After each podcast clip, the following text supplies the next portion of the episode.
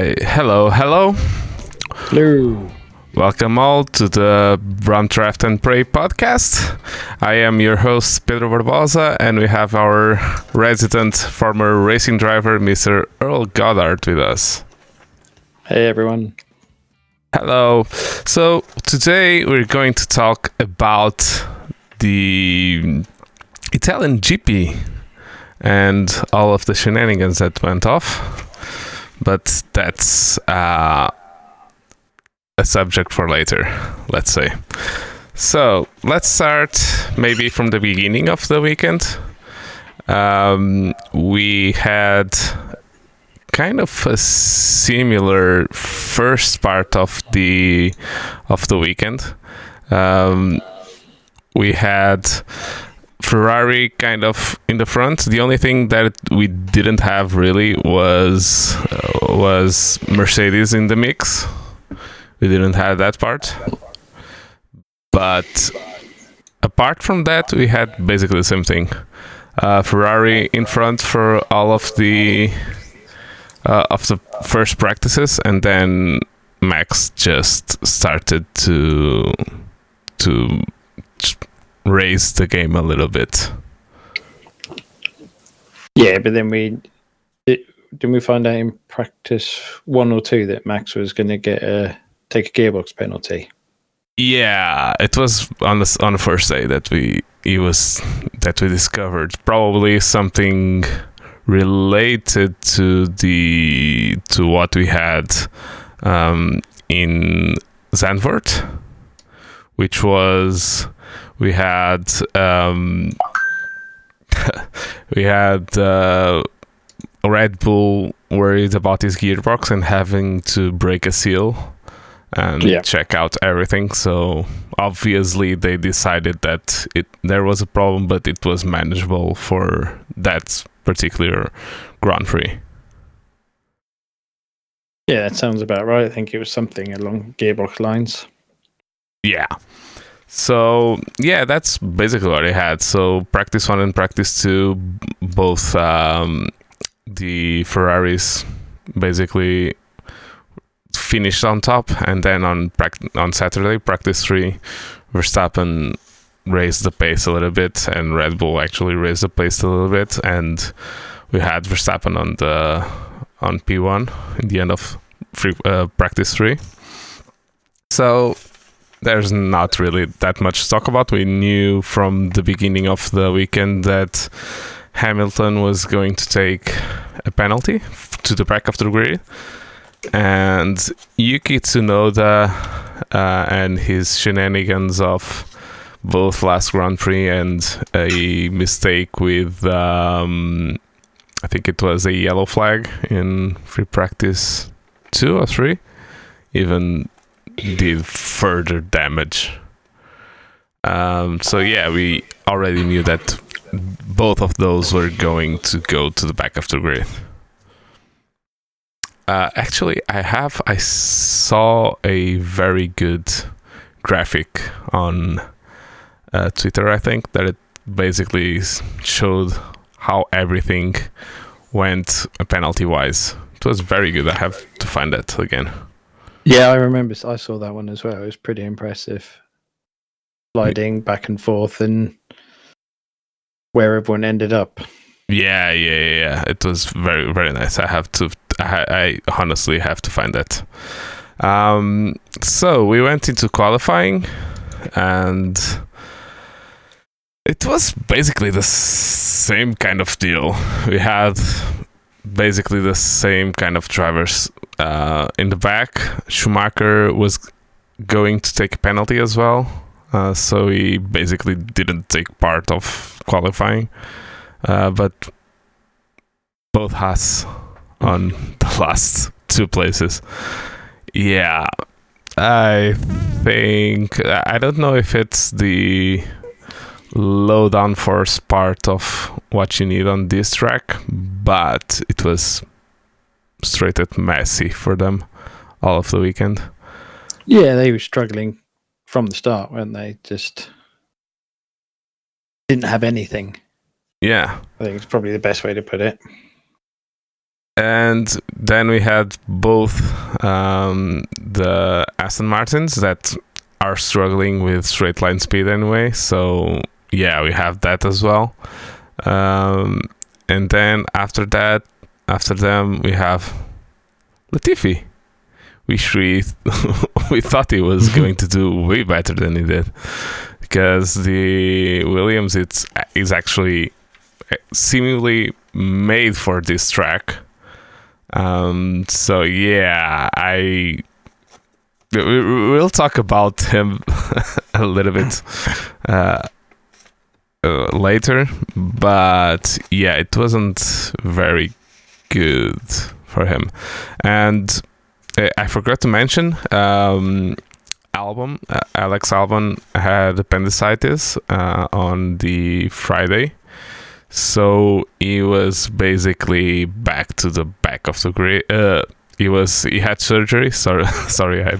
he wasn't on the grid. he wasn't on the grid, no, and he was replaced by Nick De Vries, who actually did free practice one in one of the Astons. So yeah, and by the lack of my mentioning Nick De Vries on qualifying one, you can act- actually just yeah, he, he went through to Q2 while Lafiti Lati- Latifi fuck. I'm always getting those two names mixed up. Yeah, while he just yeah, it's it doesn't give a very good image of yourself when your rookie teammate that only did one practice session with the car that you've been driving for the entire year goes on to qualifying two and you again cannot pass into Q2 it's doesn't. Yeah he's not done it himself any favors there has he? Mm, no yeah, if he's hoping to stay in that car, I think this weekend might have hurt him an awful lot. Is he? As we'll find out. Is he? I don't know. Yeah, just messy, to be honest. And I'm is, not is talking he, I mean, about yeah. the football god. I'm talking about mess, mess, mess. so we we'll see. Yeah, we'll see. But yeah, so then we went on to Q2, and we had both of the Alpines again uh, not going into Q3. So it repeats, uh, and it's not of lack of downforce because it's not. It's basically the track with less downforce on the calendar. Um, and then Mr. Bottas, and then Mr. Nick De Vries, which actually had a P13. But I am I crazy in thinking that it could have gone into Q3 if not for that mistake into the second chicane? Oh, I'm not sure. That's I don't know. I'm going to be honest. He it would have been touch and go yeah, because he, he okay. actually was two tenths up on on the first sector when he made that mistake. So the first sector um, uh, timing point was uh, is just before that um, that chicane, and chicane. yeah, and he actually was actually two tenths up. So yeah, he was on for a good lap, and I don't have which one. Alonso did a 21.8. And which one? 8.6. And then Norris 21.831. 855 was the Ricciardo. So who is it? Who is it that gone? Uh, probably Q2. Q2, yeah. So I'm just checking what time he would have to do. Oh, it was Gasly, 22 0. So it was two tenths off. If he didn't lose any time uh, in the rest of the lap, he was to Q3. So it wasn't that crazy that he could have gone to Q3. Is because his best lap was a 21, 22 1, and the time to go to Q to to Q3 was 22-0. So two tenths up, yeah, you would be in the 21-9 kind of a realm. So yeah, very good uh, display of uh, talent there. Uh, so yeah, so that was our Q2. So we had Alonso Ocon, Bottas, De Vries, Zhou, and Tsunoda um, being on Q2. Tsunoda didn't do any laps because he, he knew he was going to the back of the grid anyway, so it didn't bother. So Alonso, Yeah, no, Alon- Ocon. Alonso, Alonso, Alonso, got you three to. Q3, yeah. So in Q3, uh, we had, my, I, to, I'll be honest, I was surprised by Ferrari's pace this weekend because after what happened in Spa, I didn't really think that they were going on for the. I, I think nobody thought that they were going to get pole. Um, so my only question here: How much of this weekend was Red Bull in the Verstappen camp, uh, trying to play it safe and just win the race um, measurably? So trying to spare a little bit of the car. Um, I think when it comes to quali, they were obviously Max and Leclerc and Sainz were the fastest. We knew that Max wasn't going to be on pole with his penalty, but I'm sure he still would have liked to have physically set the fastest lap. Same with Carlos was heading to the back of the grid. I was I was quite happy that Charles put it on pole on pace as opposed to just getting it on rollback because people had grid penalties. But I think the pace that they showed it all weekend, they were there. It was going to be more a case of whether they could actually manage it through the race. Let's be honest, that's where they've been struggling. They've Yeah. either not they've either had a fast car and not managed the strategy, or they've not had a fast car and still not managed the strategy. and this weekend they seemed to nail it. They had the car car yeah, handling well. I yeah. don't think I don't think Red Bull were. I think Red Bull knew that if they if Max can stay in touch with them at the start of the race, he'll be able to catch and pass them because he had that much pace. He was passing people without DRS. I think that kind of sums it up. yeah, basically it's that. And so qualifying uh, places were Leclerc, Verstappen, Sainz, which he took penalties as well. Yeah, I Uh, think he was a back of the grid. Back of the grid, yeah. Then Perez, Hamilton and Russell, which P5 and P6 for Mercedes in a high speed track, I think it's quite um, encouraging for them. It is, and especially when you look at their times. Hamilton on a twenty-one five two, and George on a twenty-one five four. So that I think was the maximum that car could give. That they were within two hundredths of each other. Yeah. They were fully lit. Yeah, and it just shows um, one more. Um, if you need it, if you still need uh, a showing that Russell is doing a mega mega season, yeah, being this close to your seven-time world champion teammate, uh, extracting all from the car, yeah, it's a really good show of uh, what you're capable of. But Hamilton had a penalty. Let's not forget that. Yep. But yeah. Then we had Norris and Ricciardo, the two McLarens going into Q3. Uh, it was very good to see that. Yeah, Ricciardo was. not- This is not Mercedes. Ricciardo was a bit off Norris. Four four tenths off. Yeah, for tenths off. It's not in a such a such a short lap. It's not like uh, it's it's a big um, Yeah. difference in pace. It was still encouraging for Danny Rick to get through after the last few races he's had. You know, he's let's be honest, he's having an abysmal time this season, Mm, and it's nice to see. But then having won there last year, you know he's quick there, so Yeah, and let's be honest, it's not as discouraging as Perez being one second off the pace of Verstappen in well, at Monza. exactly. Yeah, so yeah, that wasn't the worst qualifying of his life for any means. So then we had Gasly, uh, a long way off McLaren, and then Alonso was going. He didn't set a lap. Uh, he had his lap taken away. Yeah, yeah, Track- it's like taken away. Yeah, track limits. Yeah, that's it. That's it. That's it. So yeah, that was our qualifying P10.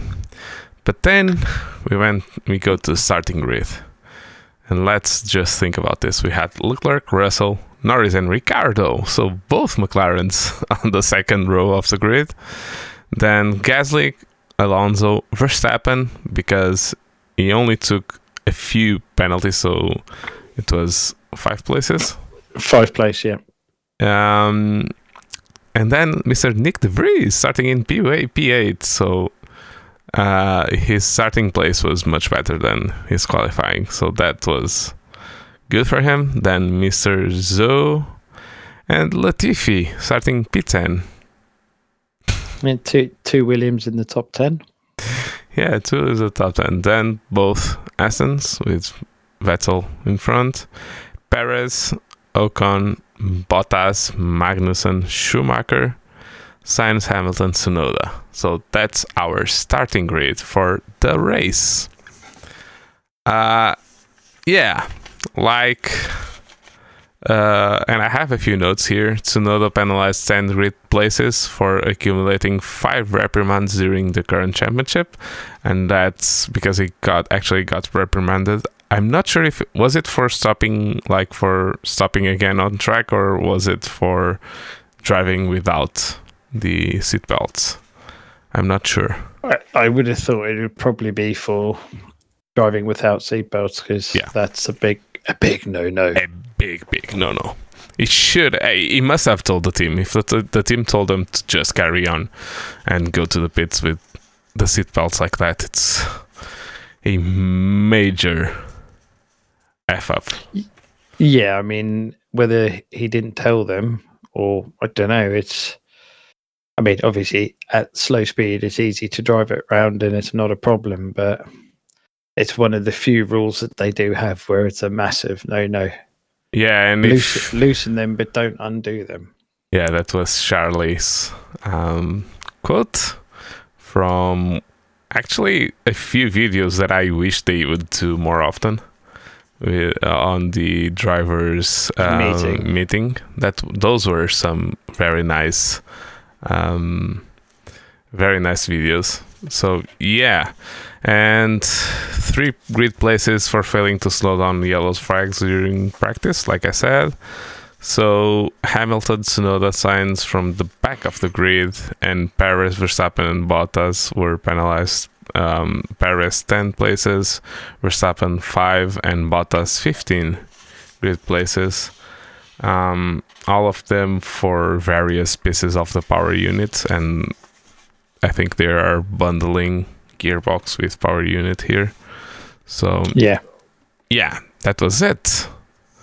Um, so we go to the start of the race. I finally made a few interesting facts. Facts I put here for the race. We actually were using the C4, C3, and C2 tires. So it was the middle ones. For those of you that don't know, to sort of um, making make it a little bit simpler for fans to follow. They actually have five compounds, but they choose three for, for each race. So these were the middle of the ones, so middle of the road ones, and we had two Dutch drivers on the grid. That's not common. Um, And we have um, only the first driver, like that's almost a given starting from with so many penalties starting fr- uh, starting from the place he qualified um, And Monza, the track with most Grand Prix hosted. So yeah, those are some interesting facts just before the race. So it's a massively popular Grand Prix. They have all of the tifosi there.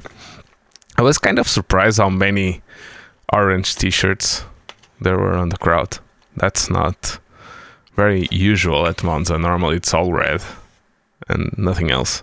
But there were some grandsons that had a few orange uh, fans.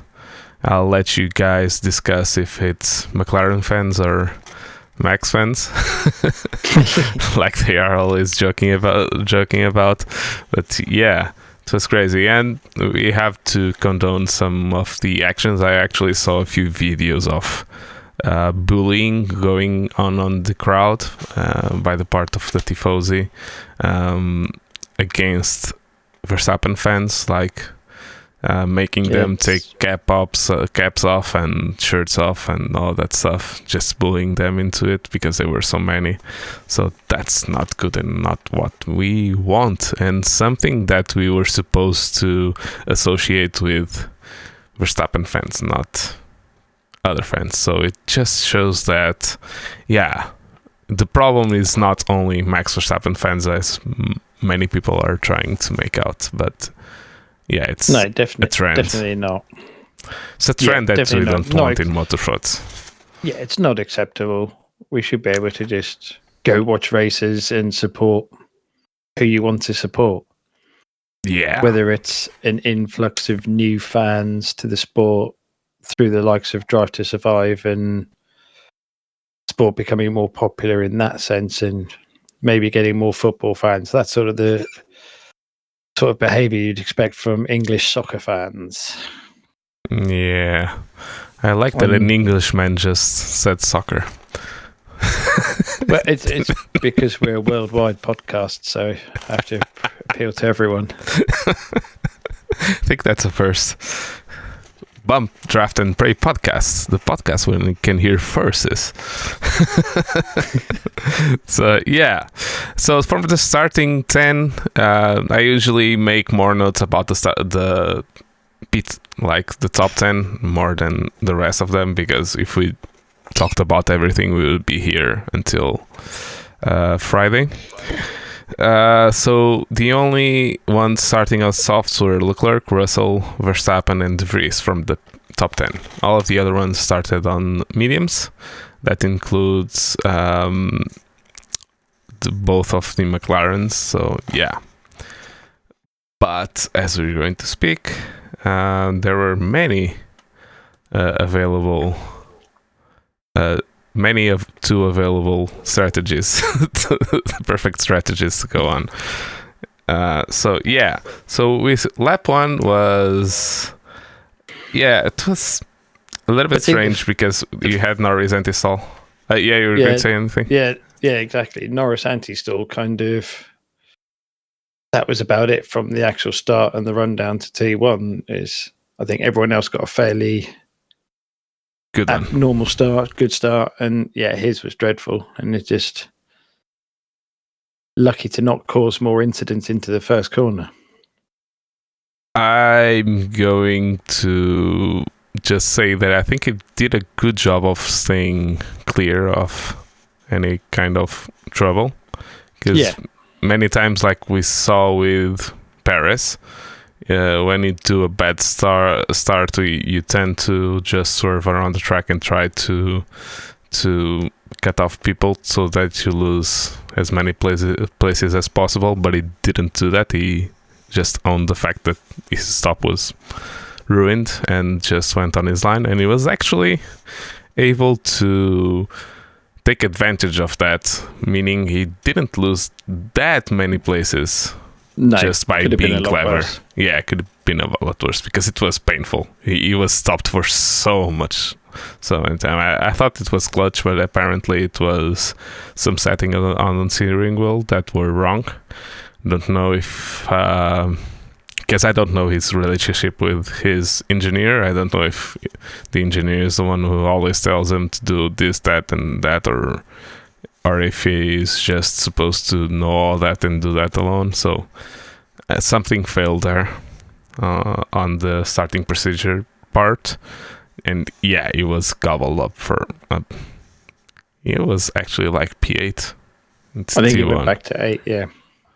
T1. So yeah, uh, Verstappen and Gasly had a great start, uh, and Verstappen was already P4 and then P3 by the end of the first lap. So he started P7 and was P3 already in the end of the first lap. Can we just think about that? yeah, it was mega start. Yeah, it's very ominous of what was to come for the remaining 52 laps. Or remaining 49 laps. 49. ah. Ah, so yeah, um, at this point we had um, so the top three were Leclerc, Russell, and um, and Verstappen. Actually, into T1, the first chicane, we had a little bit of a um, tussle between Russell and and Leclerc. Um, actually, Leclerc pushed him a little bit out, but like nothing crazy like we No. saw already. I, I saw a little bit of at the F2 race, and it was yeah, it was sketchy. It was very sketchy. I actually saw one move that I was really. I don't know if you saw the start of the feature race. Wh- Which one is the, the last one? It's the feature race. Feature race. No, I didn't. Yeah, it was crazy. I saw one move that was really scary. We had a crash on- in the first lap, and a driver s- like failed to to go through the chicane, and was a little bit almost like Russell, but he just went on the inside and accelerated so much that he ended up on the middle of the track after the the left hand Mm. it was crazy. Uh, of course, it, they crashed, all of them. it was like three drivers only on that corner that were already out. So yeah, good for Russell not to do that and just maintaining his car where it should be and not understeering into the middle of the racetrack and taking out Leclerc. So yeah, that that was nice from him. And then lap five, we already had Max in, into P2, and Actually, Sainz had a, a very good start because on lap six he was already P10. So he started from the back of the, the grid and was already P10. And at this point, I have a message here that one of the surprises of sorry this race was that McLaren actually had some good top speed and a good racing car for for Sunday. And at this point, I just noticed that it was yeah, that's good because Daniel had he was in front of a train and um, DRS train, and that when the commenters commentators from the TV said made my son finally looking at a Formula One race because he thought it was trains. and yeah, McLaren had very nice top speed, even without DRS. So that surprised me.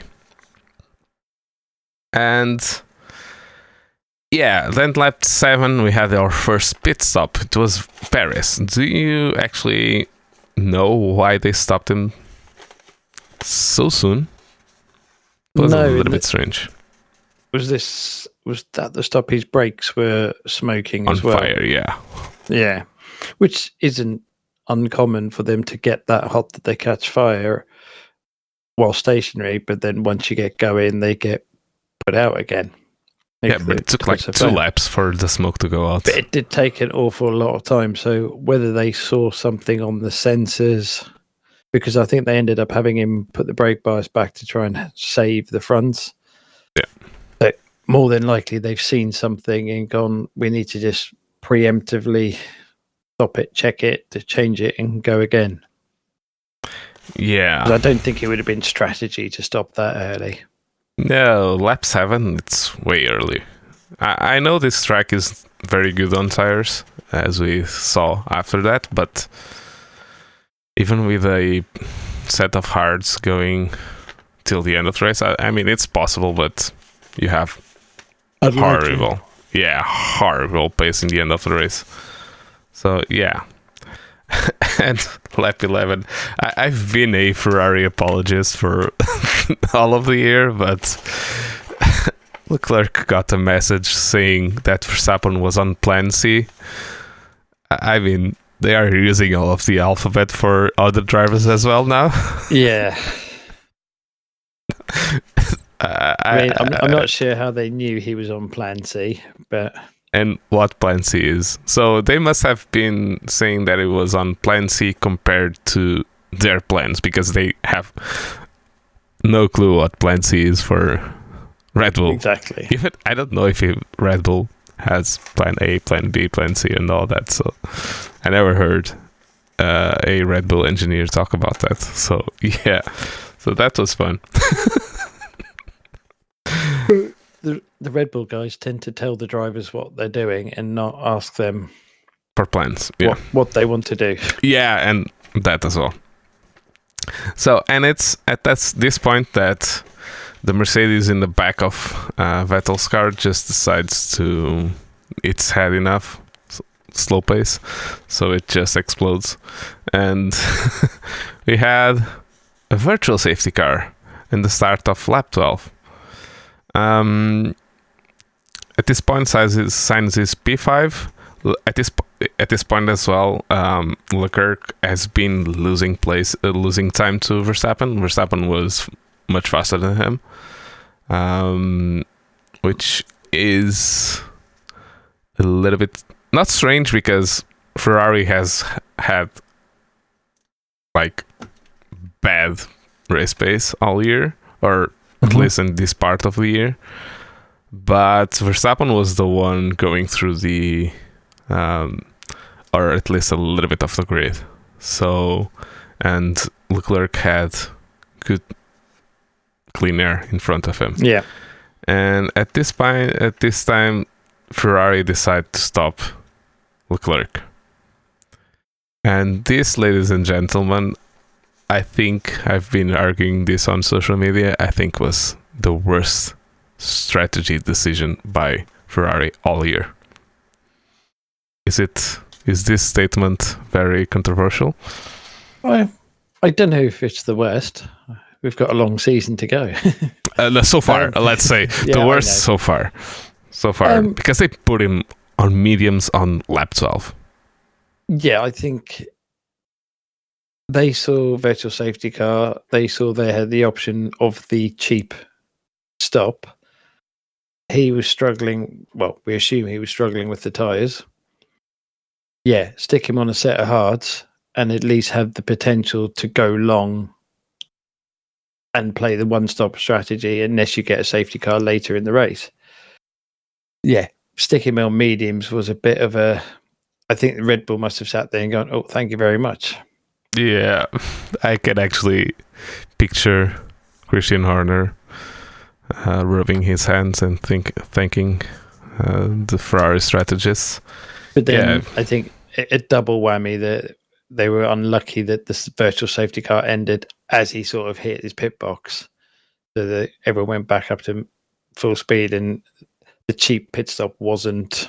That's cheap, but it, but they Yeah. must. I I must not be the only one watching the car stop just at the marshal's post, just where it has an opening to get the car out, and Vettel actually stopping the car in the perfect place to just wheel the car out, and think No. that's going to be that's going to Whether be they whether they thought we're close enough to pit entry that we can get in and get out before they go green again.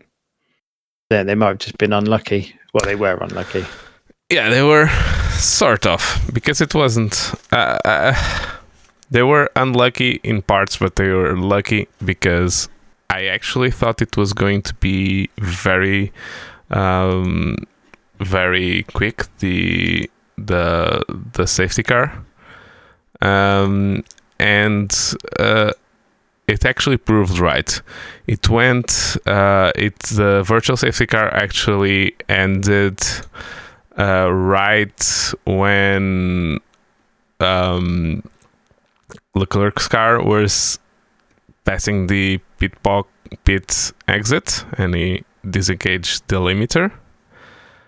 Um, and once that happened, yeah, the time that he lost, uh, that he didn't gain with the virtual safety car pit box was basically getting up to speed from the end of the pit to T1.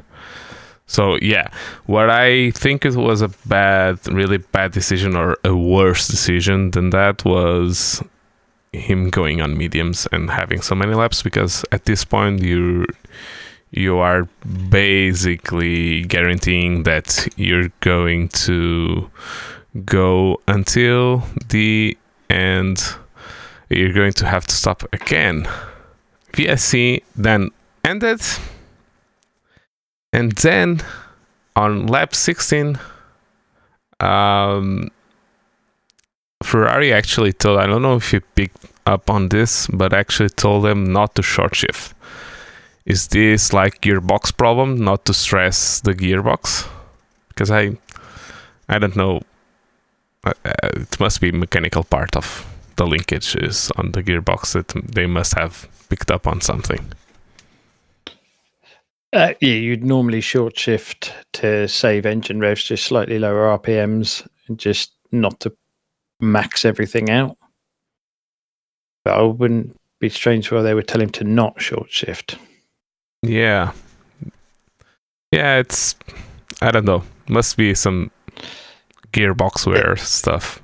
Because Yeah, I, I don't see s- the point of that, to be honest. Yeah, unless they were basically saying they don't need to worry or about any condition of the gearbox, so they can go maximum as opposed to saving anything. Could be many things on the car that making them do that. Yeah. Um, so we then had many laps, and Russell actually pits lap 23, which is just under the middle of the race because it was 53 laps. So lap Mhm. uh, 26, 27 would be middle of the race, but he was on soft. So when you go from soft to another tire, you just and the car is way lighter, so you just go for longer lasting tires and you're going to make them last even more just because they are the car is lighter so yeah it was about the right time to pit i think for this Yep, race on softs. Yeah, So- he did well to get there. yeah. Yeah but he actually pitted for hards. This surprised me a little bit because the mercedes it's the car that's the most kind to its tires i think uh, from Yep. the three teams top teams. And so if you do 23 laps on a pair of so- a set of soft, softs and then you have like 28 laps to go it seemed to me that the mediums would last more than that And unless their data is showing that it would be touch and go, so it's try the hards.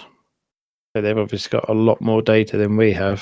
yeah uh, it's it helps to mention that at this point uh, Perez was actually with good pace on the hards um, and he was he must have been nursing his uh, hards to to go to the end of race because he pitted so early so him having good pace just must have given them the confidence to go on the hards and have decent pace and be able to go to the end of the race easily yeah, be able to push.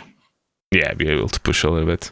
Uh, but then two laps later, Verstappen pits for mediums. So yeah, and he actually exits. Um, I had, don't have that here. So he actually hag- exits then on P two. Um, Yeah, I think he came out just in front of Russell, didn't he? yeah, just in, f- not just in front. I think it was a little bit ahead of Russell, but, but I think it was like half of the front stra- straight. But yeah, he, he had a little bit of a cushion, but not that much because Russell No. undercut him. So yeah, you had that. Um, so at lap at lap 29, I just have a, a note here that Leclerc and Verstappen are on the same um, compound of tires, but Leclerc's tires are 16 laps old, and Verstappen's tires are three laps old. Yeah. So at this time we had that cat and mouse thing that we thought it was going to be another like Catalonia 2021 or um, France 2021 that we had one of the drivers with much younger tires and trying to pass the other one. Mhm. Uh, so we had that going on. Um, and actually, Sainz, I, I didn't put on my notes, but I remember that about the when Russell pitted, uh, Russell just said to to Ferrari, "Yeah, we're on the mediums; they are good. I think we should go to softs." And that's exactly what they did. Mhm. On lap 30, Sainz pitted for softs until the end of the race, which just shows how kind on the tires this racetrack is. Because Mhm. you're going to do just a little bit under um, middle of the race to to go to the end on a pair of, on a set of softs. So yeah. Then Verstappen just goes fastest lap and goes catching Leclerc.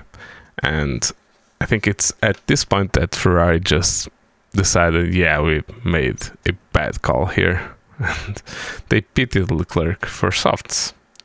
And he exited 19.4 seconds to Verstappen. Yeah. Yeah.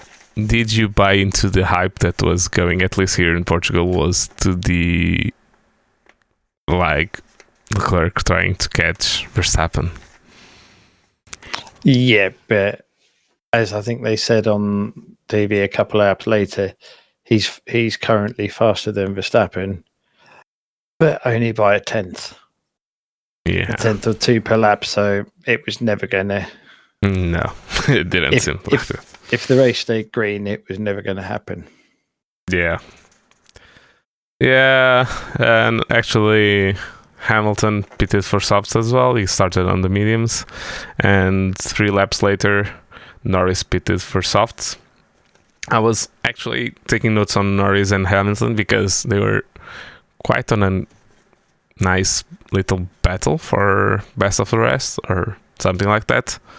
So I just took a a snapshot of that, but then Norris again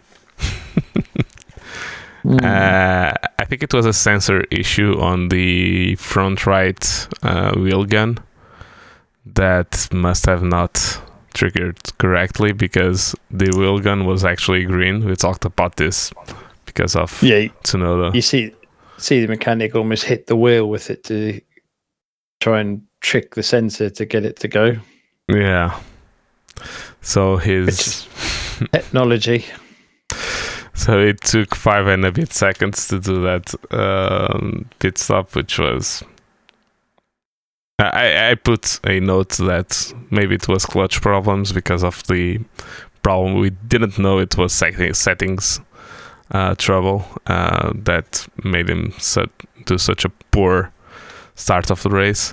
But it was a mega stint by Norris because he the undercut that Ricciardo did to him because he pitted way earlier did basically nothing because he Yeah. he spent so much time on the pits and still came right beside him uh, Yeah. and he was um, behind him on the first stint so yeah I really think that if he would would have been able to so uh, like if the stop was like it should be I think it would Yeah. be ahead of Hamilton on the end or at least thereabouts Yeah, must fighting have him. yeah fighting him and it would actually be a nice fight to to watch uh actually The at this point hamilton was behind good.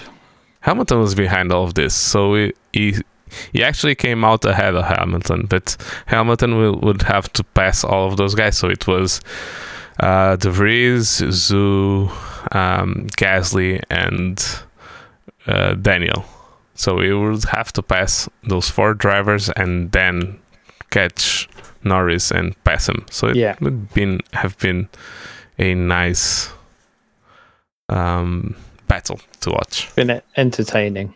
Yeah, at least entertaining. So with that, um, actually Norris came out in the middle of that of that mess, and we had, yeah, I saw maybe the best driving from like back driving from Hamilton all year on that because he was very aware of the situation and actually passed two or three cars in one corner uh, going to T1. Yep. So that was no, good. Uh, so yeah, from these cars, the only thing to note is that then Norris just went off and passed all of them and just went after Hamilton. He wasn't able to get Hamilton, but it he just tried and went off, and so it was the correct strategy to pit more or less in the middle of the race. But he was so much kinder on his tires from the beginning of the race that he was able to uh, to extend the gap, the, the the tire life of those mediums. And when he came out on the softs, there it was like so few laps to the end that he was able to push a little bit more on those softs. So it was a mega race on that part from Norris, just a bad start and a bad pit stop. Yeah, which was enough to, like you say, ruin it for him. Yeah, there's one more thing that ruined this la- race, but we'll talk about it later. Uh, then Perez stops for softs because obviously his pace was horrible, and at this time Leclerc had the fastest lap, so I think maybe Red Bull wanted just to get the fastest lap point point, yeah, away. And then, ladies and gentlemen, let's come to the shenanigans of the weekend and the part where we're going to argue most the more the most. In lap 47 uh, another mercedes engine decides to just that is just had enough. I think stroll was out as well but they, they called him to the pits. So maybe it was the same problem as vettel so this was lap 47 and he actually stopped away from the uh, racing line between the two Lesmos. Mhm. Um, and lap 48, we had a safety car. So Russell pitted for a used set of a scrubbed set of of um, softs. Sainz pitted for a new set of softs. Norris pitted for a new set of softs. Verstappen pitted and Leclerc pitted. So they all pitted. Uh, the reason Leclerc pitted as well was because he didn't lose anything because the um, it's such a cheap pit stop for Verstappen that he would come out ahead of um, Leclerc anyway if Leclerc didn't stop. So because they would bunch up on the safety car, they just decided to pit him. Yeah, but the thing is, then lap 50, the car was still on track. So three laps later, the car was still on track, and they had no cranes um, on that part of the circuit. There was another thing that made it way difficult for them, th- which was uh, the car was stuck in first gear. So uh, they couldn't move it by hand. So they had to wait for a truck, like a moving crane, to, to them for to pick up the car and take it away. And the the rules on F1, and rightly so, have changed a lot. And so that we don't repeat another situation like Jules Bianchi, um, we have to wait for all of the cars to be behind the safety car to and at a decent pace to to have trucks on track to to do stuff anything to the to the to the um, to the car. So we had to wait so much time that it was actually race over and the shenanigans part of this is that this is almost a carbon copy of Abu Dhabi last year a taboo topic. Yeah, as we said, we won't talk about it. because everyone's got their opinion. But yeah, it's exactly the same situation. Obviously, they've slightly amended the rules since Abu Dhabi, but the crux of it was there wasn't enough time to follow the rules and cycle through all of the lapped runners and let them pass the safety car to get into race order before the race run out of laps. Race over, which is exactly the same as Abu Dhabi. Although there they let a couple people past and then started a race which was more for entertainment, shall we say, than following the rules. Yeah. So my opinion, uh, we talked a little bit before, um, so we are on the same page on th- on this, and I already had a few discussions uh, on social media about this. So they actually followed the rules this time. So they made changes to the structure. The FIA and the race control stuff uh, changed a lot. Uh, so they now did what fans wanted last year, and still there's complaining. Uh, but yeah, is I think it's you can say that I'm not going to just talk for you, but yeah, they actually followed the rules and they did the right thing this time. And I actually think they they didn't have as much time as Abu Dhabi to to take the cars uh, to take the cars out of the way and all that stuff because the, the car was really stuck there. These are almost two ton cars. You can't just try and lift them with manpower, so they had to to wait a lot. And left 50 or 53, the car was still on track with no one to to get it out. So, and the the pack was way spread around the track. It's actually a nicely sized track, uh, but it's so fast that the lap time is so slow. But they go through a um, lap delta even on safety cars. So, I think that's the problem here. Is safety car came out. You everyone has to go to a delta until they catch the safety car and form it would have probably taken another two laps to get because the grid was so spread out due to pit stops and when the safety car came out that it's another two three laps just to get everyone there then another two or three laps to let the lap runners pass the safety car and follow around to get to the back of the train to get the order to then do a race start. So it was never going to happen by following it by the rules like you say. Yeah, the thing is, uh, in the beginning, like just ending the penultimate lap, um, they actually let the drivers that were in front of uh, Verstappen through. Oh, okay, yeah. So the race was not never going, not not not enough time. Yeah.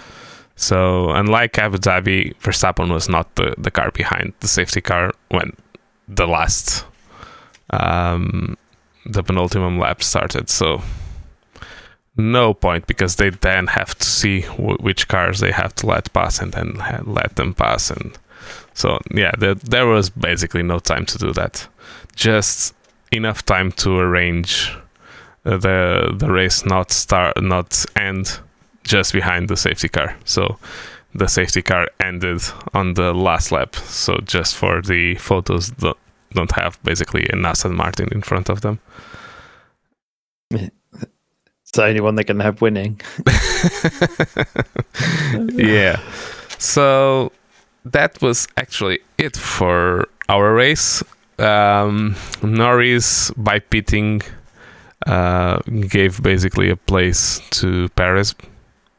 So because he was in front of Perez when he decided before he decided to stop, and because he stopped, Perez just went in front of him. So it could have been a P6 for him, even with all of the shenanigans of the start and of the pit stop. Um, so yeah, and Hamilton yeah, didn't stop was actually the clever one, or Mercedes were the clever ones. Yeah. So yeah, they basically banked on the race was going to restart. So it was a bet that came all wrong for them. So yeah, that was it for our race. So the top 10 was Verstappen, Leclerc, Russell, Sainz, Hamilton, Perez, which he could get the fastest lap, mm-hmm. Norris, um, Gasly, De Vries, and Zhou. Um, so our first, uh, our rookie got his first points in just one race. Yeah, Yeah, I, th- I think Nyck deserves a bit of airtime here because he did a solid weekend considering he was in an Aston in FP1 and then getting told Saturday morning, oh, okay, Alex, is that you're going racing in Williams? Did a solid qualifying. Could have easily thrown it off trying to put a lap together and yeah, just and his race was very very nice, very Did- clever. did didn't make many mistakes. He was uh, clean. There's some good footage of him afterwards saying he couldn't hold his shoulders up and couldn't move his hands. He was that tired and broken. He had to. It was Senna style. He had to be lifted off his car. Yeah, and that'll just be not being conditioned to racing Yeah. one of these cars for so long. But I think he deserved driver of the day, deserved his point, and Totally. as we said earlier, I think he's a very good tick against his name to be in that car next year. Yeah. Or to, I can't see him being in any other car on the grid. No. But I, Williams have got to be sitting there going, "Look, come on." I, it depends how much money Latifi brings. If he's bringing it that much money, Yeah, but, but the, the thing is, uh, Williams actually talked about like not not Williams, but the new owners of Williams mm, um, talked about this last year that they were no longer as um, dependent. dependent of drivers bringing cash. Um, they are not taking, as I understand, they are not taking as much of a benefit from Mercedes that basically gave them free engines for them to put Russell there, um, which was probably one of the biggest, best deals that any team from that part of the grid did the last few years because they got a excellent driver and they got free engines. Um, they were actually linked with maybe trying to get another engine in there, so that shows uh, that they must have at least a bit of money. Yeah. So what they have to think about, in my opinion, is where they want.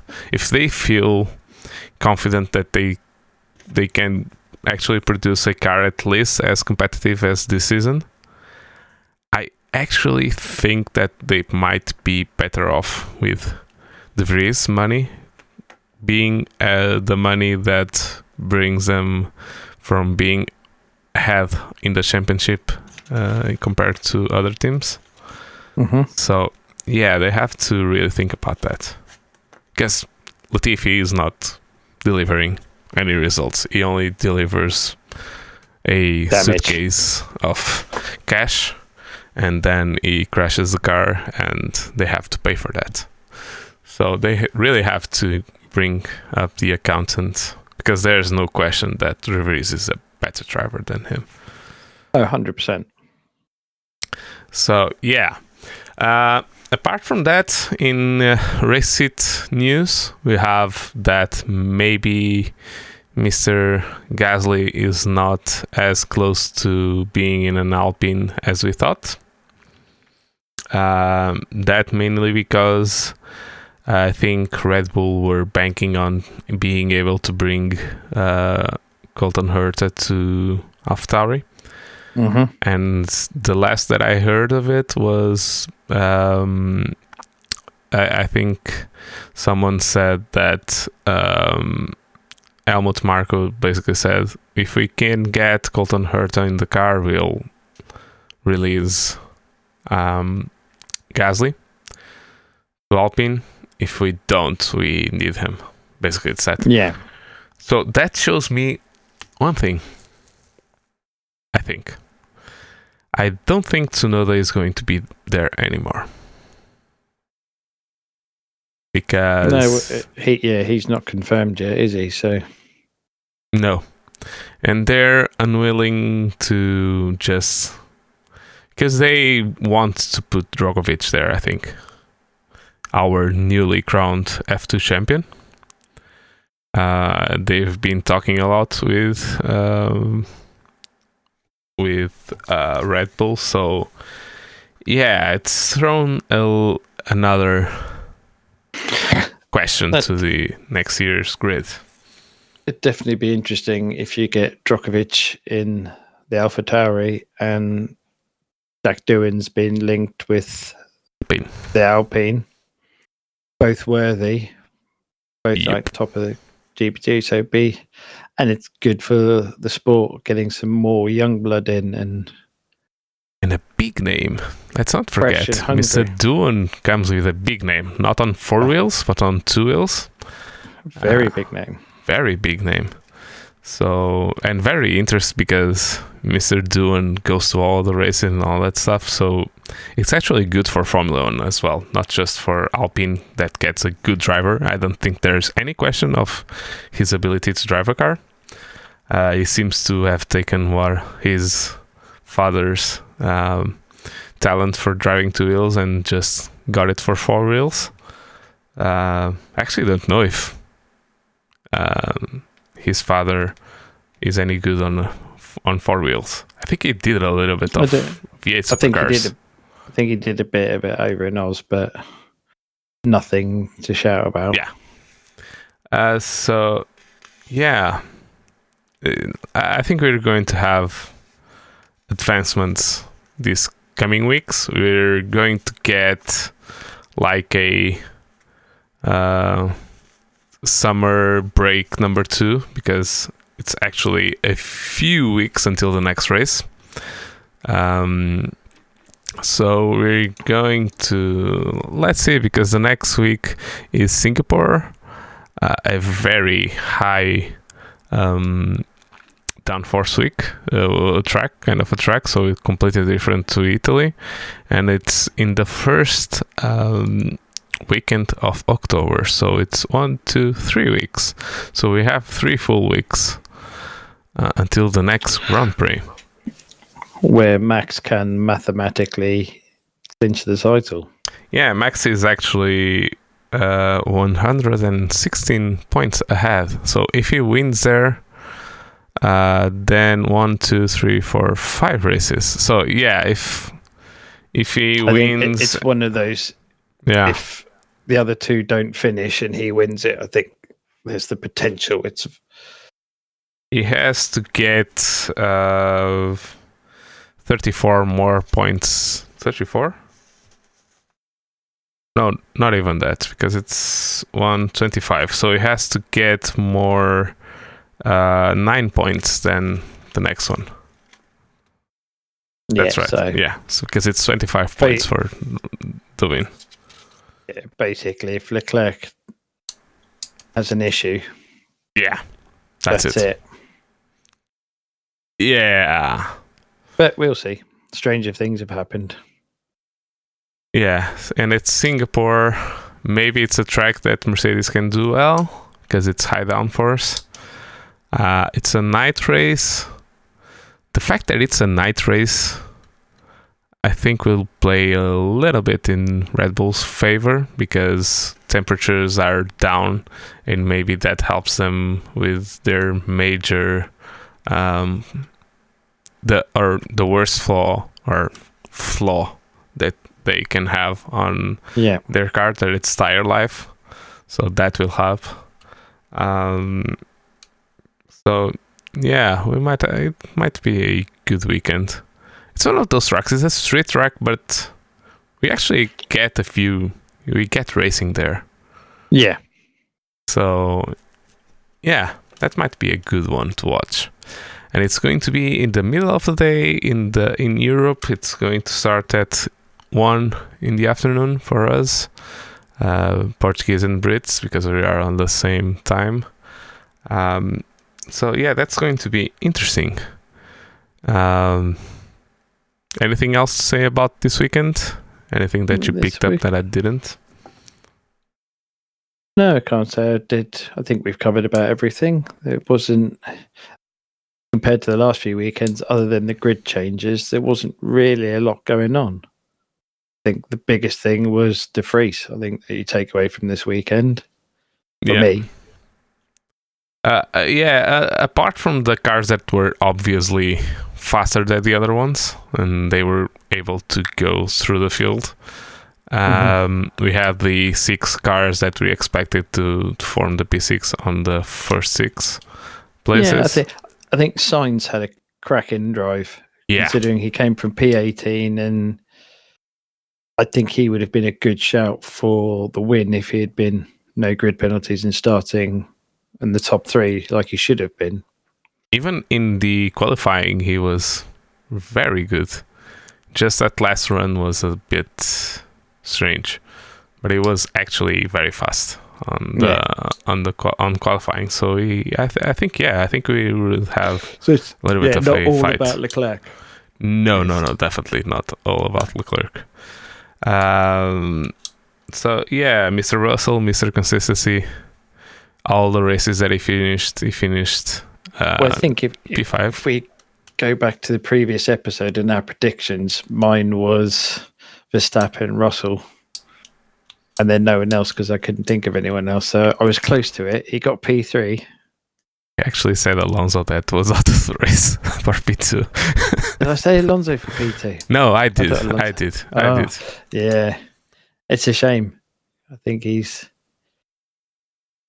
Yeah, it didn't have. Uh, amazingly, I thought that the Alpines were going to be good at that track, uh, but they really weren't. Uh, Ocon had a nothing race, and Alonso uh, didn't finish the race with power unit problems. So, yeah, the, the, the- it was hilarious his radio message because he just asked his engineer, "Do you have a problem with the engine?" And it, the engineer said, "No, nothing on our side." And and it was like, "Wow." So his, it, was, it was just how the hell are we so slow on the streets? So yeah, yeah. yeah, it wasn't one of those, and that resulted in um, McLaren scoring more than them. They could have scored even more because Ricciardo was up for a good finish as well. So hmm yeah, was one of those in that part, Yeah. in that regard. But a good, solid weekend, uh, a very good weekend for Mr. Max. We're actually going to have maybe a few nice episodes for the next weekend, the next weeks. We're going to try and do a podcast anyway, even though we don't have any races. But maybe we'll have someone here with us. Let's see.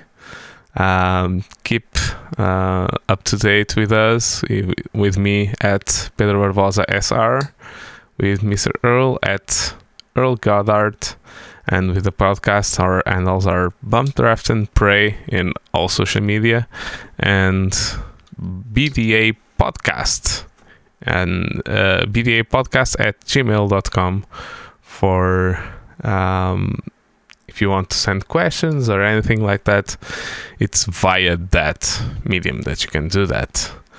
So I've been your host, Pedro Barbosa. We had Mr. Odd and thank you for listening or watching, and goodbye. Cheers, guys.